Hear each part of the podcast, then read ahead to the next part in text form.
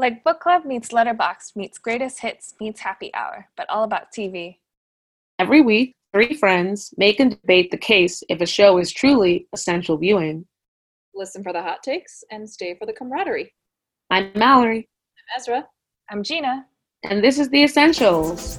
This week, we're talking about NBC's The West Wing, which originally aired from September 1999 to May 2006. It's now streaming on Netflix in the US. As always, a general warning about spoilers. We will be discussing everything, especially as this show came out over 20 years ago.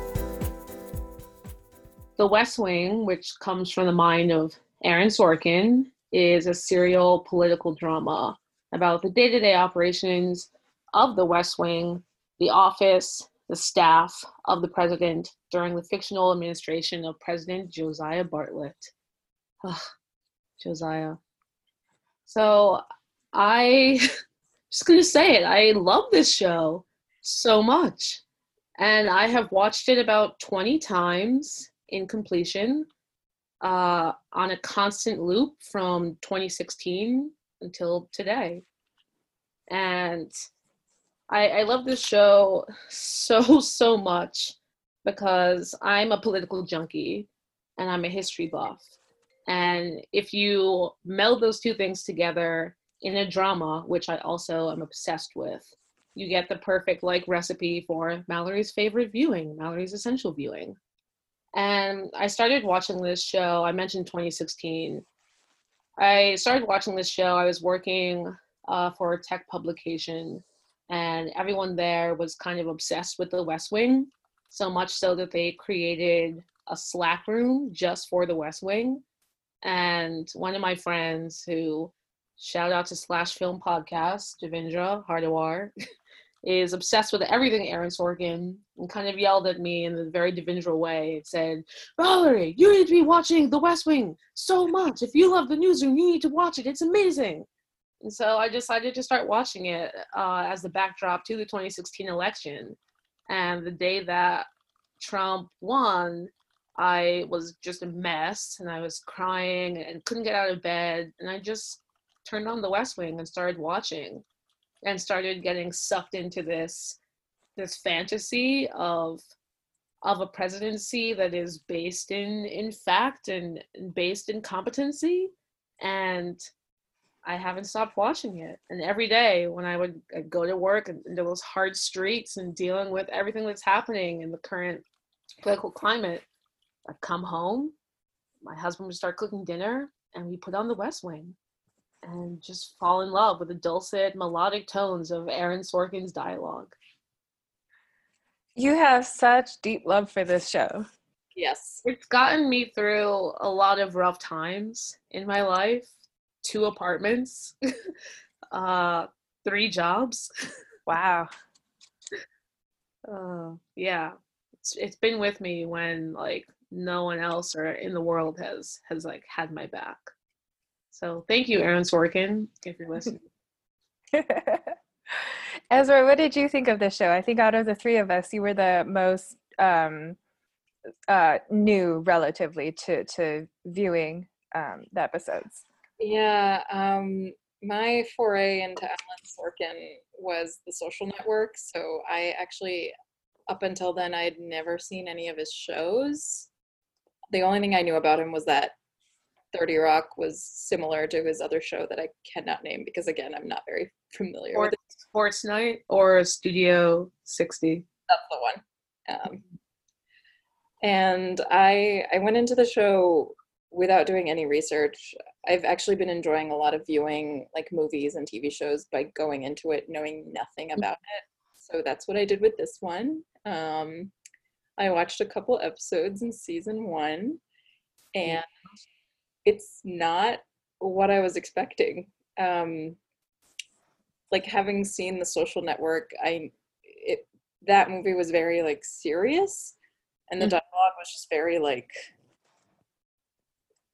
I'm freezing on the word here, but also serious, I guess. It, it was kind of rigid, Yeah. but That's a better way of describing it. It's just really rigid and just like in your face. And this just felt a lot more serene. Like like a dance. yeah, like um Martin Sheen is perfect. Thank you. He's just as the characters repeatedly call him a nerd. I don't know if you're allowed to call the president a nerd, but they seem really great. Um, I appreciate his love of national parks. He even created his own national park. Yes, he did. Well, a national monument. Is it a national monument? Okay. Yes. Um, kind of reminded me of Leslie Knope's big thing in the season finale, in the series finale. Um, so yeah, I I really enjoyed it because it it came across a lot less serious than what I was expecting. Um, but it did make me sad because here is an administration that gets shit done. Yep. And watching it in 2020 is just it makes me want to cry. It's like very interesting because there's like I'll give another plug to podcasts I love. The West Wing Weekly by Rishi uh, Hirway, who does Song Exploder, and Josh Malina, who was in The West Wing seasons four to seven, and also on Scandal, like another show I'm obsessed with. But this show actually was based about the Clinton administration, and two of the writers in the writer room served in The West Wing uh, during the Clinton administration. Eli Attie's like one of like my favorite writers, and he's a writer on the show. He became like a producer on the show, a director, and he was the chief of staff, I believe, to Al Gore, the vice president. So a lot of the storylines in season one were literally like planted from the Clinton White House, and a lot of people at the Clinton like White House watched The West Wing, so much so that everyone in the ensemble were allowed to go and shadow their counterparts and were given access to go into the West Wing and sit in meetings and watch and learn. And all they had to say was, Oh, I'm on the West Wing. And they would be given like standing ovations and unprecedented access, really, to to places that you and I can't even go to in the West Wing. So that's how like popular this show was among like the political elite. But I love the fact that it's also kind of based on fact. And I think that this show and Parks and Rec give like more realistic visions of what civic life looks like than what you would see in like a scandal, which was also kind of like influenced by West Wing. I should make it very clear that unlike you, I am neither a political junkie or a history buff. The only history class that really stuck with me was AP Art History. So I'm very like, I'm terrible with US history. So I feel like I'm Googling things during the show, which was fun. That's, yeah. Whenever I read like nonfiction books now, I do that a lot. Like I'm reading Wolf Hall and I'm Googling things about like that court and those royals. And it was kind of the same situation here. But I also do that with like The Crown so it wasn't i wasn't horribly confused like everything was easy to find but it's just it's i think one of the other reasons why i really liked it was it's just it wasn't as serious as i was expecting like these are just normal people that are doing their jobs they work in office but they goof off like yeah. uh, rob lowe trying to write the birthday speech oh my I was like, this is so delightful. He just really wants to nail it, even though he doesn't have to. But it's just wonderful to watch. And some great like comedic like acting from Rob Lowe when he's yeah. like pounding his hand on like the desk, like I got this, I can do this. He's uh, like a, he's like a less anal Chris Traeger. But it's funny because people say that like Chris Traeger is a super anal Sam Seaborn I could see that. Yeah. I feel the opposite. He seemed more like oh wait, maybe I got it the other way around. Yes, you're right. He was a less anal version of Sam Seaborn. Yeah. Yeah. Gina, what did you think? I think I'm gonna be that um uh counter voice again. Bring it on. In in which i like recognize like the legacy of the west wing. I recognize sort of its impact and and whatnot. I think it's it's really interesting that like both of you sort of bring up in what you liked about the show was sort of like the look into the sort of the ordinary lives of people who work in um, the government. And I think what I saw in how the West Wing depicts that life and those priorities and their efforts um, just made me really angry. I think that is partially due to this current time in which I am very seriously like actually like watching the west wing for the first time before i've only seen stray episodes here and there or or seen um, very specific clips discussed um, in class um, for for sort of academic dissection. And um, in kind of looking at the content of the show and the um, the conflicts that are that that are structured as um, things to be like overcome i was really struck by how much of the show seemed to be about um, stories which um, in in that like the potential for a scandal um, would be a storyline and or um, the perception um, that uh, of the president was always sort of like a constant um, conflict that was running through different seasons of you know whether or not the public was perceiving Bartlet to be doing a good job, whether or not um, he he seemed competent or or um, capable or to be like re-electable. And so i feel like a lot of that is also coinciding with the current media games that we see um, in our current administration and how they're trying to frame the president as competent and i think and, and so sort of like getting to witness that on screen so closely the sort of machinations that go behind the scenes um i think like there's a part of me that just wished that like it was may, maybe like a little bit more like Parks and Rec of like, okay, like let's just see some of like the really boring civil stuff. But then obviously like they're two different shows, completely different shows with different ends. And um it's just um you know, sometimes uh, certain shows aren't just aren't my cup of tea. Um I think too this show particularly the beginning, threw into very stark relief um, sort of how I think like much more jaded we are now than we were 20, 21 years ago.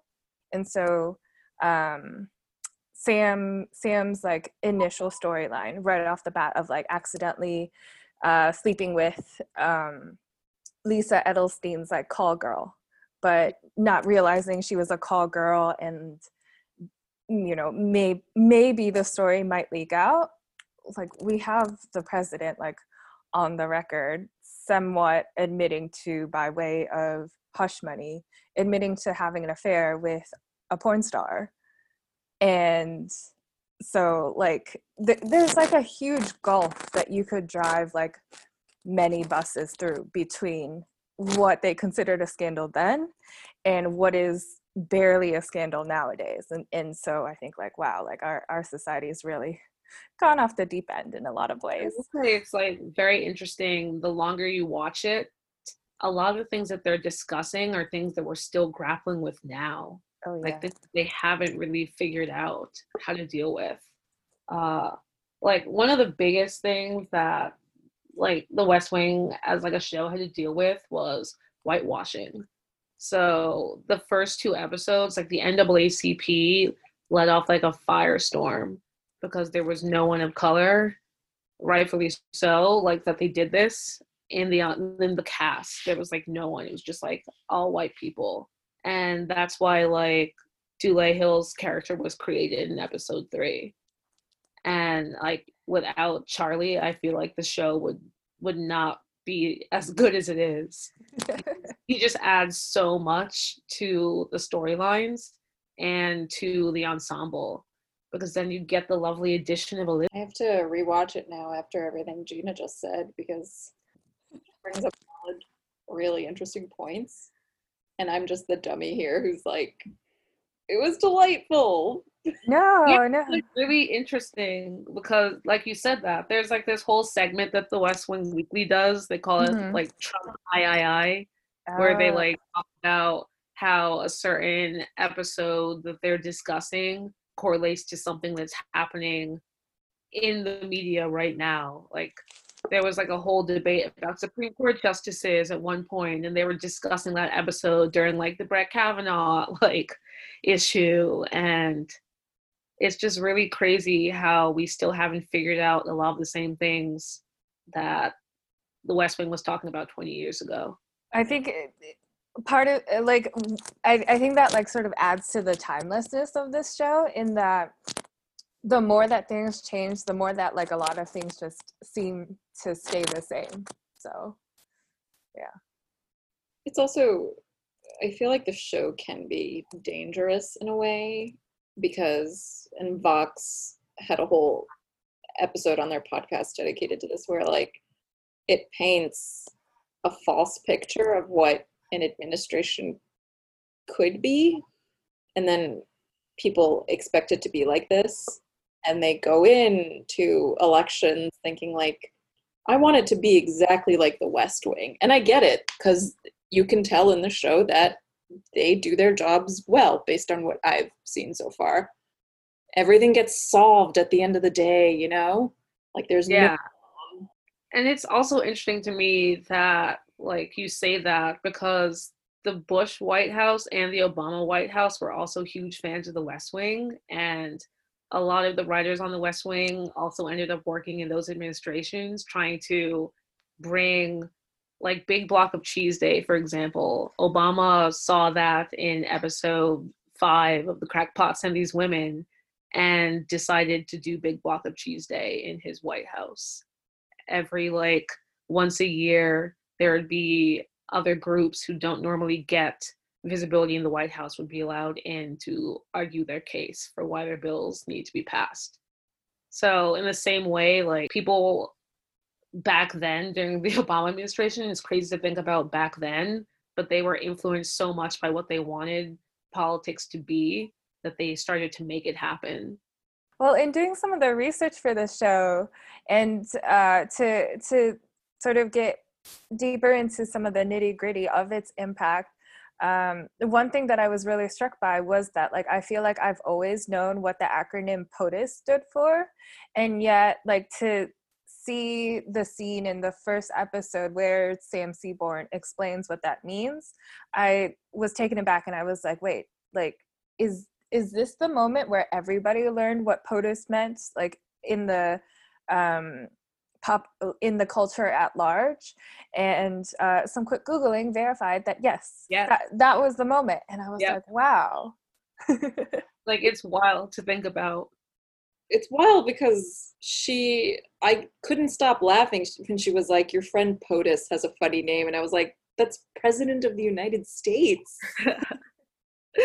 I do not know that. It's in all this is Pre, this is pre Twitter, pre Twitter, pre like president's handle is at POTUS. Oh, Nobody knew that before the show? What'd you say? It's crazy. Nobody knew what that meant before. No way. Like I was thinking about when, because in 1999 I was in like the sixth grade and taking like civics class and history classes, and we no one ever, we never talked about the president as POTUS. It was just like The President president. Yeah, President Clinton. That's so weird. Again, this is this is all very new to me because I just now we live in an age where like we know these things, so it's it's really shocking to imagine that people assumed POTUS was the name of a person that wasn't the president. But like, can we also talk about how progressive that first episode was in showing Lisa Edelstein smoking a joint? Like, this is years before California passed like their proposition for medical marijuana, like years. And Sorkin's just here trying to make weed normal. And I was here for it. The first time I watched it, I was like, stop dead in my tracks. Is I she think smoking marijuana? What? I felt that way about um about Martin Sheen's entrance, which was phenomenal. I think it's phenomenal. Greatest TV show entrances. Um, like the way that they're talking about like abortion and pornography and condoms in school i was like this feels very odd for a show from like such a long time ago. God i'm old. Um just like to be so open about it. And it's funny because we know people are very open about it now but to imagine back then just on tv just to be like take your pick pornography or condoms. But it's still like oddly eerie that the right like the conservative right still thinks the same things. Like they don't want condoms in the school even today in 2020 like it's it's just that's the whole thing that freaks me out about this show as much as i love it is that we haven't yet like gotten over these social and political norms 20 years later. Will we ever oh what something to think about. I think we will be forced to, or society at large will be forced to.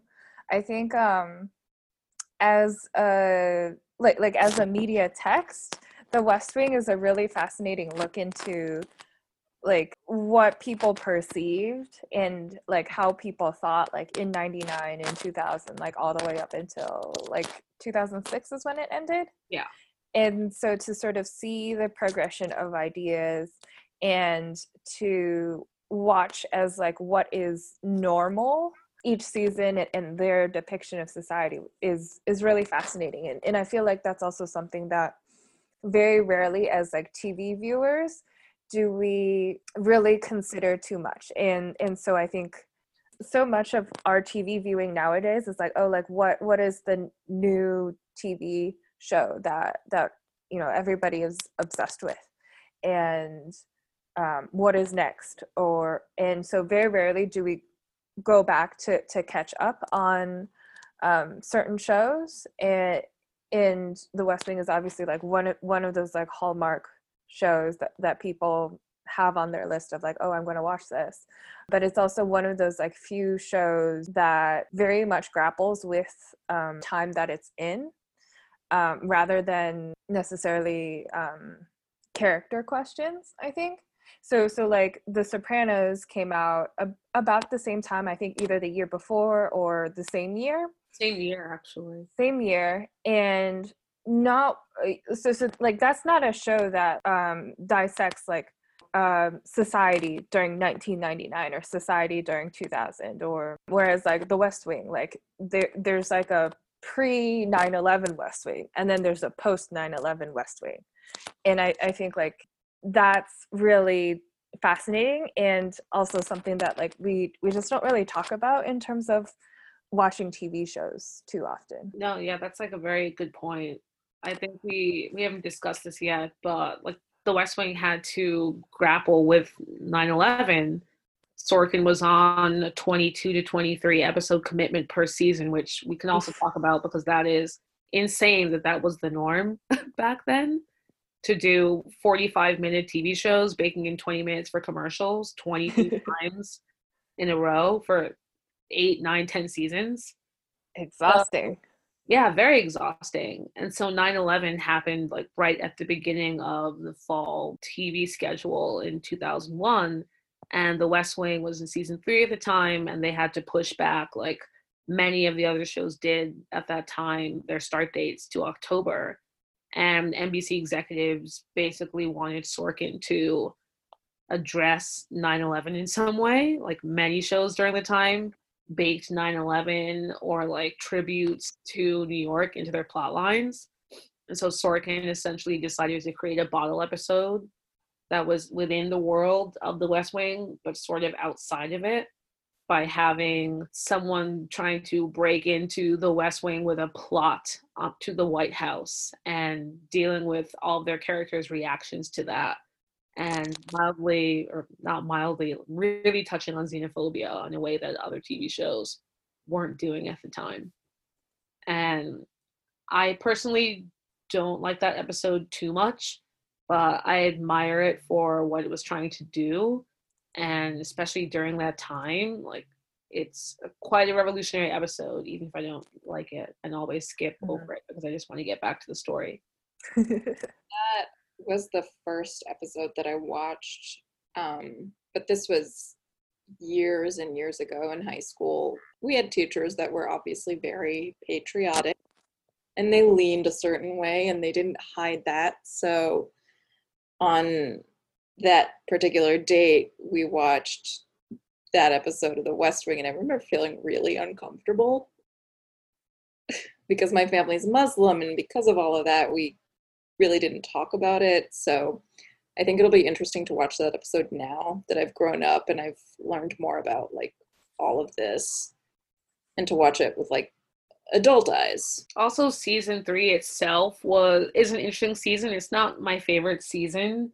of the Sorkin seasons because for the very reason that NBC wanted Sorkin to up the ante and to bring more terrorism into the plotline. There's just more and more episodes that start in in the situation room and the plotline is just, oh my gosh, there's terrorist thing is happening and Russia might have like the bomb or maybe there's water reactors here and we don't know. Like there's an entire episode about pictures that at a water reactor that like may or may not be like nuclear reactors and they spend the entire episode on phones with like the Russian president trying to figure this out while personal things are happening in the lives of the staffers and it just becomes a slog and then at one point mark harmon is added to the cast because they What? want a little bit more star power and he like plays the role of like a secret service agent who is a love Castro Gibbs. it's like a love interest for CJ, and it's just. And at this point, in this point, like Sorkin was like deep into the like five lines an hour, you know, of, of cocaine, to, like keep up. like he admits to it. That's why the dialogue was going faster and faster sometimes because he was so coked out of his mind because executives were on his ass to finish these episodes, and he would turn in the scripts to the writers' room like within like two days if they needed to shoot to keep the production schedules because he's also a control freak and he had a writer's room but he didn't really want anyone to do the writing so season three is very messy and i actually prefer season four uh, which is like the last sorkin era season more than season three Yeah, based on what you just told me, I think I might skip season three in its entirety because I can't stand those plot lines. Like, yes, we get it. Terrorism.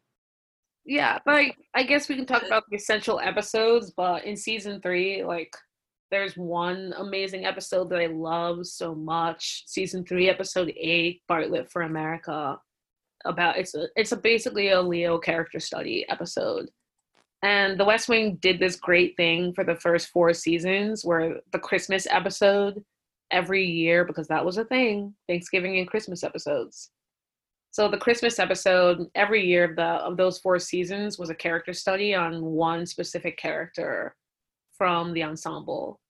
And anyone who was the subject of that character study received the Emmy for best actor. So like um man, I should have it right up in front of me. I should know their names by heart at this point. so John Spencer received the Emmy for season three, episode eight, Bartlet for America. Richard Schiff received the Emmy for season one, episode eight. Bradley Whitford received the Emmy in season two for the Christmas episode. So I would say that the Christmas episodes are definitely re- required viewing for the first four seasons, but you don't need to watch all of them after that. I know that you wanted to talk about the music, Esra. It is so unique. It's very distinct, I feel like, to the West Wing, right? I've, I've never heard a score like that before. W.G. Snuffy Walden. That's What not a a real person. That is not a real person. That can't. That name is too glorious. It just like it perfectly fits the music that he writes, flowery and triumphant. There, I will say there are times when the score sounds like your typical 90s show, like early 2000s show. Like sometimes I would listen and it would bring back flashes of shows like Felicity, which had that like mm-hmm. similar sound. And then you bring in the flutes, and I was like, oh, patriotism. Here we go. Here we go. I also love the the like intro music so much. It's really funny though because the first few episodes was like clearly a computer score a MIDI recording because they didn't have any money. And then like episode five, when NBC realized that the show was going to be a hit, they gave him the budget to do a full score orchestral recording. And then we got the beautiful music the rest of the seasons. I I'm gonna admit I've skipped through the intro on every episode that I've watched My because heart. it looks like a film student making a Fourth of July tribute. Yeah, there's just too much like waving flag imagery and just too many fades. Like like that is too America for me. I'm not yeah, I'm not saying America makes me uncomfortable, but America makes me uncomfortable. over patriotic imagery, it's just too much for me. I'm well, so just listen, listen to the intro song on its own. It will get stuck in your head. It's the biggest earworm ever. What I'll do is the next episode that I watch, I'll just close my eyes And and just listen. yeah, because Let I, it wash over you. yeah, I don't want to see the I don't want to see a flag over Roblo's Lowe's face. It's fine. it gets worse as the later seasons go on. Intro? yeah, because the cast was very bloated. With they just add they just kept adding people to the cast. So by the end, like Kristin Chenoweth was was on the show, and it just gets a little crazy. And they kept having to like add in different frames and to to the intro because they couldn't change the length of the music.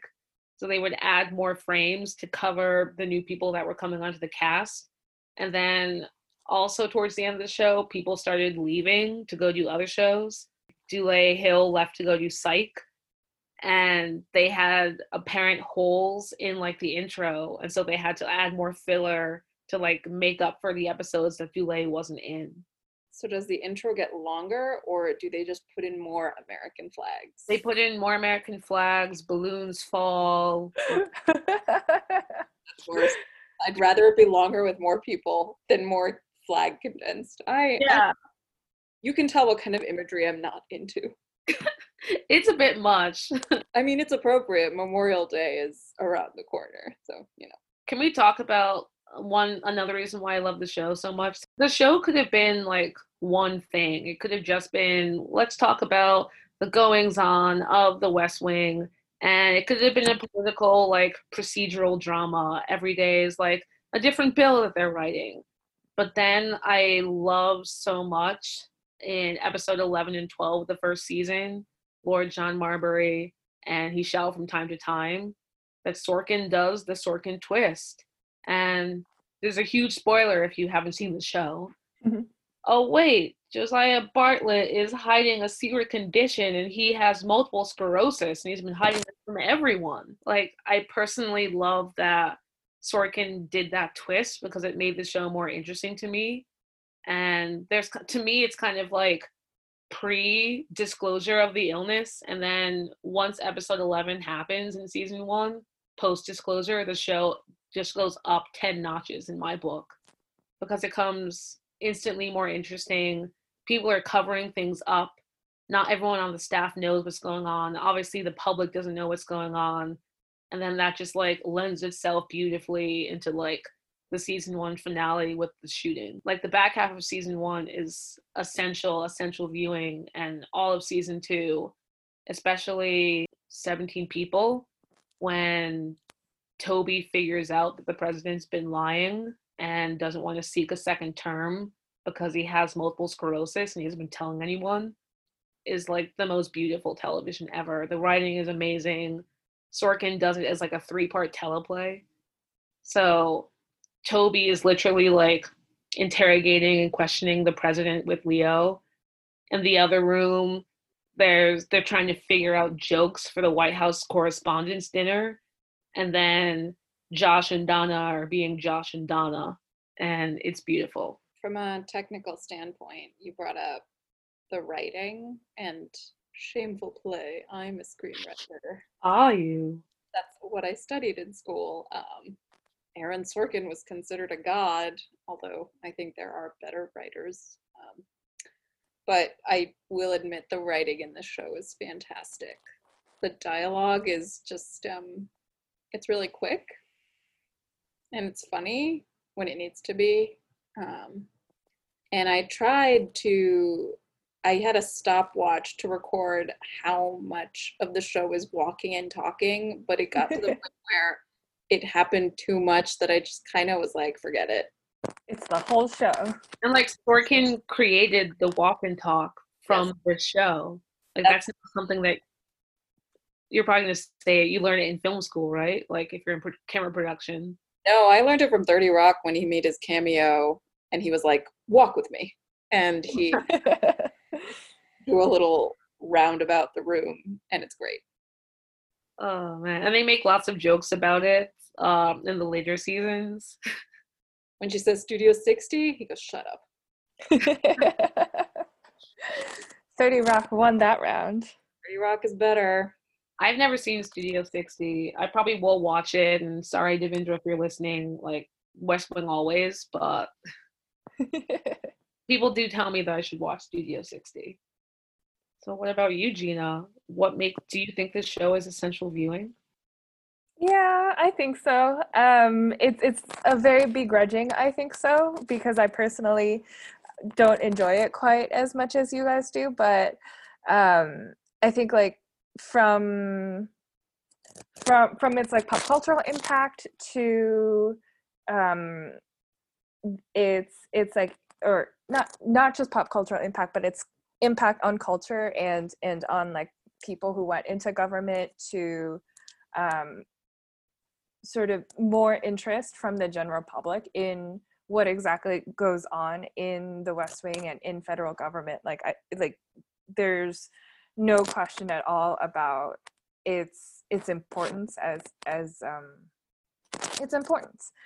Um, I think too, just all of the talent that like came through the cast is was also really incredible and just to sort of like see like even in the first episode um all of these actors that like i think are ha- are just sort of like entertainment staples in my head like just to sort of see how they were 20 years ago um, was really fun and fascinating to be like oh yes like i i i know allison janney like as cj but like now she is oscar winner emmy winner uh, and Janney, and then back then she she was just Allison Janney, Yeah. and uh, it, it was also fun to just sort of like see a lot of other actors like before they were able to sort of like find their um, sort of like iconic roles and stuff. And so Lisa Edelstein, the the call girl, is also Lisa Edelstein, like Dr. Cuddy, like badass Yeah. hospital admin. So. um yeah it's it's essential viewing if if you want to better understand like american society or tv or you know the cult of aaron sorkin That's a good way to put it. I've already given my pitch. It's it's amazing. it's this whole episode This whole subject of this podcast. But what about you, Esra? Do you think this show is essential viewing? I think it's essential, like Gina said, given its impact on pop culture. I don't think I would watch it religiously personally. I'd probably watch like a few episodes here and there, but yeah, I think it's essential because it's the West Wing. I I knew about the West Wing before I even decided to watch it. it I've heard of it before. It's people have talked about it in my social studies classes in high school. It comes up in film school. Yeah. I'm just a completionist. That's just how I watch shows. So I would say you should watch the entire show from start to finish. But if you need to choose some episodes, the latter half of season one and all of season two are essential viewing in my book. And that wraps up another episode of The Essential. Thanks for listening, and we'll catch you next time.